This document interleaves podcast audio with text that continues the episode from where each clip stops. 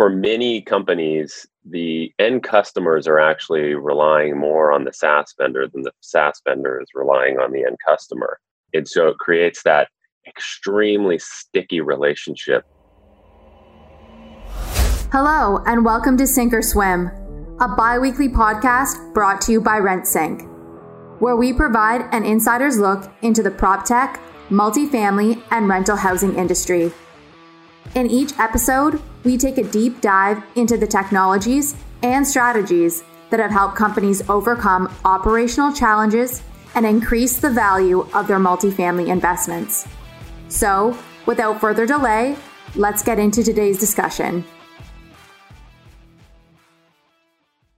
Okay, so welcome back to another episode of Sink or Swim. I'm Mitch Fanning with RentSync, formerly LWS. And joining me today is Chris Biebel of Software Equity Group, a firm that provides M&A advisory services for emerging and established software companies across really a variety of industries, including, of course, real estate. Chris, how are you doing today? I'm Doing great, Mitch. How are you doing? I'm doing fantastic. Thanks for asking. So, this conversation is going to be a little interesting, a little different than than usual. Normally, our our uh, audience is multifamily operators and property management firm operators and, and, and vendors, obviously from the real estate tech space. But since COVID nineteen, since there's been a, an, uh, an increase in adoption in terms of these operators bringing on technology to run their businesses and, and do do business in a new way, and since you have a kind of a ton of experience working with real estate tech companies specifically on the m&a side i thought your insights would be of interest to our audience in this really this ever ever changing market. But before we actually dig into today's conversation today's discussion for those for those of uh, who really aren't familiar with you or seg maybe give us a, a quick primer on how you got involved in you know the real estate technology space and, and really SEG. Sure, and and thank, thanks Mitch for for having me and for allowing SEG to participate on this medium. Just very quick background on on Software Equity Group and myself. First of all, I'm vice president with Software Equity Group. We go by the acronym SEG. We've been focused on providing M&A advisory services to B2B software companies for the better part of 20 years. For us, that typically means we're advising companies through either a sale to a strategic buyer or to a private equity or growth equity type of firm, the latter of which has been pretty active and involved in the real estate tech space and the broader software industry, more so over the past few years. And so we're working with you know, maybe a handful of companies per year through those types of endeavors. And then we're mentoring and guiding a lot of organizations in the preceding you know year two three years leading up to some sort of a strategic event. And you know as i mentioned it's across the software industry. We happen to have a pretty strong emphasis within all things prop tech or real estate technology related. For us we first got uh, involved in the space probably 15 years or so ago with a company on the commercial side of the real estate ecosystem called uh, Tririga, which provided integrated workplace management solutions more for owner and occupied commercial real estate. That was some of our first exposure. And then we're fortunate to do our first multifamily deal. I think it was in 2008 or 2009 with RealPage, just before they went public. We sold them a business that got them into the long term care facility management space. And then from there, we've just been able to, to build, you know, great network and relationships in the space. And I think we'll cross our 30th deal in the in the prop tech real estate market this year. So it's been a great great journey in the space for our firm over the past uh, little over the past decade or so. That's great. And, and I mean, speaking of networking, that's actually how you and I you and I met at a really an industry conference prior to COVID really breaking out in North America. And I think one of the things that really we had lunch that you know we we started to kind of riff on is because I'm also not a part I don't come from the multifamily background. Just talking about software, the software space or the the SaaS space in general was something that we we kind of talked about as well, uh, and also just the how the the prop tech space has really exploded over the last five to six years was quite interesting to me because prior to that I wasn't really privy to it.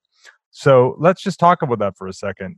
There has been that kind of increase in in activity in in the, in the real estate tech or or prop tech space but it wasn't always like that even though you've you have a long history you have that 10 to 15 year history you've really seen you know that escalation i'm sure firsthand so in your opinion why is this real estate tech ecosystem why is it growing so quickly kind of give us a sense of what you're seeing out there yeah so you know, I think from a high level, the the property real estate market has been pretty slow to adopt technology. You know, over the years, SaaS, you know, has removed a lot of the friction or pain points around adopting, you know, software and using software, you know, in the market. And so, you know, I think because of because of sort of that that barrier being broken down, you've seen a lot of capital flow into the space over the past ten to twelve years. You've also seen a good number of companies focus on the space, software companies go public, and you've seen those be very successful in the market. And so that has also continued to attract capital into the market into this broader space. And so you've got a lot of companies that are either growing organically in the space uh, with a good amount of funding and really innovating and providing solutions to the market that are allowing end customers to better manage and operate you know their properties regardless of asset class. And then you've also got a good amount of capital that's that they're leveraging for m&a needs to acquire solutions to get products to customers faster than developing those tools organically so i think overall you know it's really it's it's it's just been a, a significant flow of capital into the space that's allowed for the ecosystem to really grow pretty substantially over the past only five to six years, but a decade or so. Yeah, it's definitely it's definitely been that for sure. I also think, I mean, obviously now with the environment we're in, it's been adoption rate has been increasing. Obviously, there's a there's a few drivers when it comes to that, but a lot of it has been due to the end user, and that's really what what really is keen here or or or important. You know, what in addition to that, like, you know, we, you guys do a lot of research, you know, primarily around the public SaaS company index or, or just the public companies, and you do a lot of tracking around that. And you know, one of your theses and one of the things that you guys are seeing is that you know the the SaaS model, the software as, as a service model, is very resilient. Why do you think you know certain tech companies? Why do you think they have done so well is it very similar to that just because they've got that that recurring recurring model why do you think they've done so well during this time yeah so i think from a high level you know this sort of covid-19 period has been the first i think we did a blog article on this you know the first quote pressure test for software as a service companies the really first challenging period of time that they've had to operate in just because there weren't that many companies deploying via SaaS during the global financial crisis. But you know, for many companies, the end customers are actually relying more on the SaaS vendor than the SaaS vendor is relying on the end customer. And so it creates that extremely sticky relationship, you know, for you know the SaaS company, which you know the vast majority of these organizations are on you know annual or multi-year contracts with their customers and they just have very very high uh, levels of retention. And so the annuity is you know it is valued at a premium particularly in the market today. And so i think you have that sort of dynamic going on just from a high level in the broader you know saas space and then you know when you look at the real estate if you drill down a little bit into the real estate you know, space and we're working with a number of companies you know today in market that are performing rather well through this period. We also saw you know, a similar type of sort of recession resistance occur during the global financial crisis. I can remember us working with a couple of companies in the multifamily space that you know just continued to grow you know quite well well through the global financial crisis. And so i think you know from a high level we would expect you know many many companies you know to do the same during this period in time. But a lot of this is going to be dependent upon you know what's you know potential subsegment of real estate that you're serving and what types of solutions you're providing to the end market. You know some companies are seeing really strong tailwinds during this period. If you've got solutions that are allowing you know residents to make payments you know online no one wants to be walking obviously into you know the, the property management property manager's office to to hand off a check in today's environment so you've seen an uptick in the utilization of, of payments tools during this period. So those companies providing those types of platforms are doing really well. You know, uh, you know, on the resident engagement or on the tenant engagement side, maybe on the commercial in the commercial space, you know, needing an engagement platform with tenants to communicate with them about safely re-entering buildings, you know, to work is something that is is key. And you may have a bunch of staff that have more time on their hands to strategically think about which products they want to be adopting to better, you know, manage the manage the buildings. So there there are other tools which obviously are will be, would be in less demand during this time period, but there are certainly those that are seeing strong tailwinds due to you know, this challenging period. Like what you hear so far? Make sure you never miss a show by clicking the subscribe button now. This podcast is made possible by listeners like you. Thank you for your support. Now back to the show. No, for sure. And as operators continue to lean on technology during this time, instead of being reactive and and again, you know, maybe in the past they haven't had to adopt on this technology or, or change the ways of doing business. And as they be, be, become more proactive on the flip side, you've got these these operators of companies who are kind of the in the real estate tech ecosystem who are providing those those uh, subscription services to, to these operators those those companies now are in a situation where because of what the end user is doing they have to make some decisions they have to build out or improve maybe their product suite and in doing so they have to make some decisions. They have to either build, buy, or partner. When you're talking to, or even just from past experience, when companies are in this situation and they're trying to deploy uh, solutions quickly to take advantage of this kind of again this environment if if it's something that uh, if there is demand for it. How have you kind of instructed or or how do you personally kind of see that that decision playing out as far as build buyer partner in this environment? And that's from a buyer standpoint?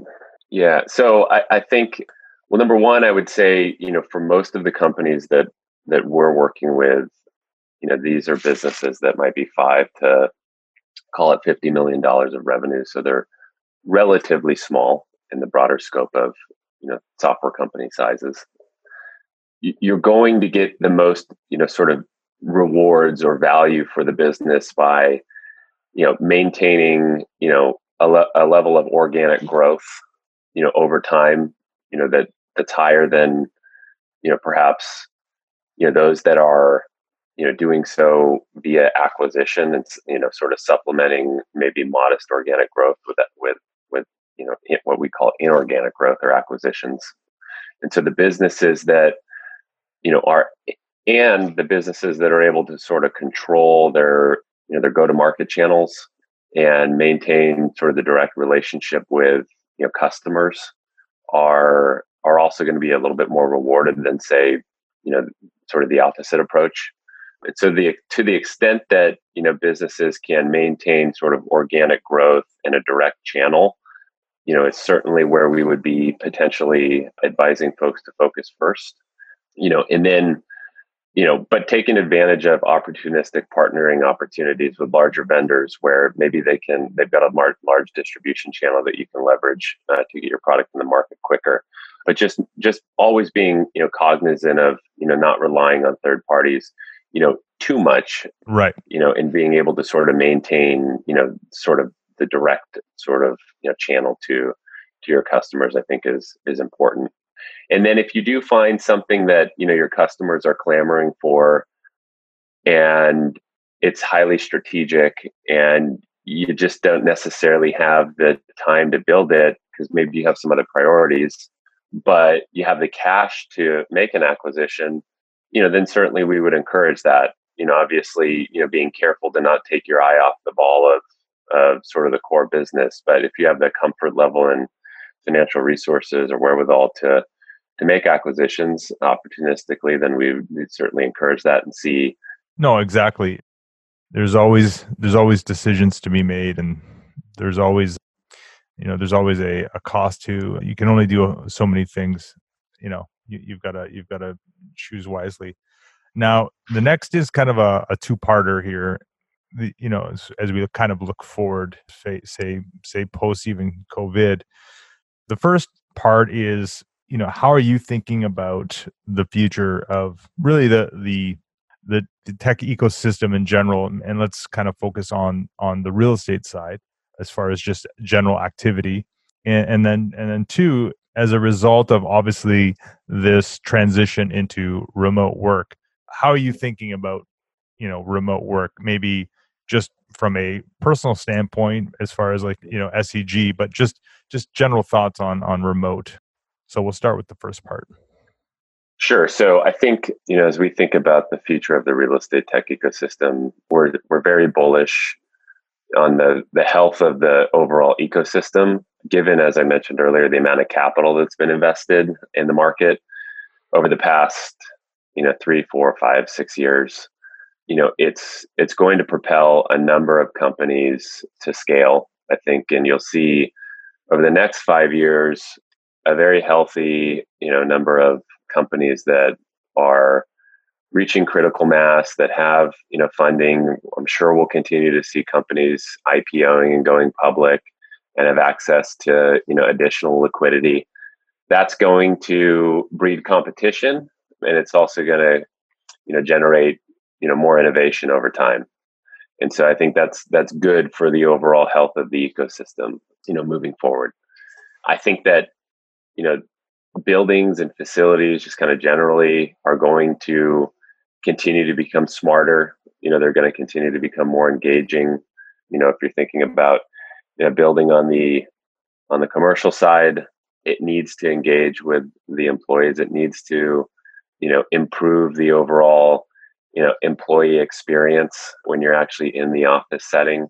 You know if you're on the multifamily side you know you need to be able to provide you know solid communication good communication to you know residents around you know use of amenities and maybe curating you know things like uh, you know menus from local restaurants to provide you know additional services and differentiate your property versus you know the one down the street.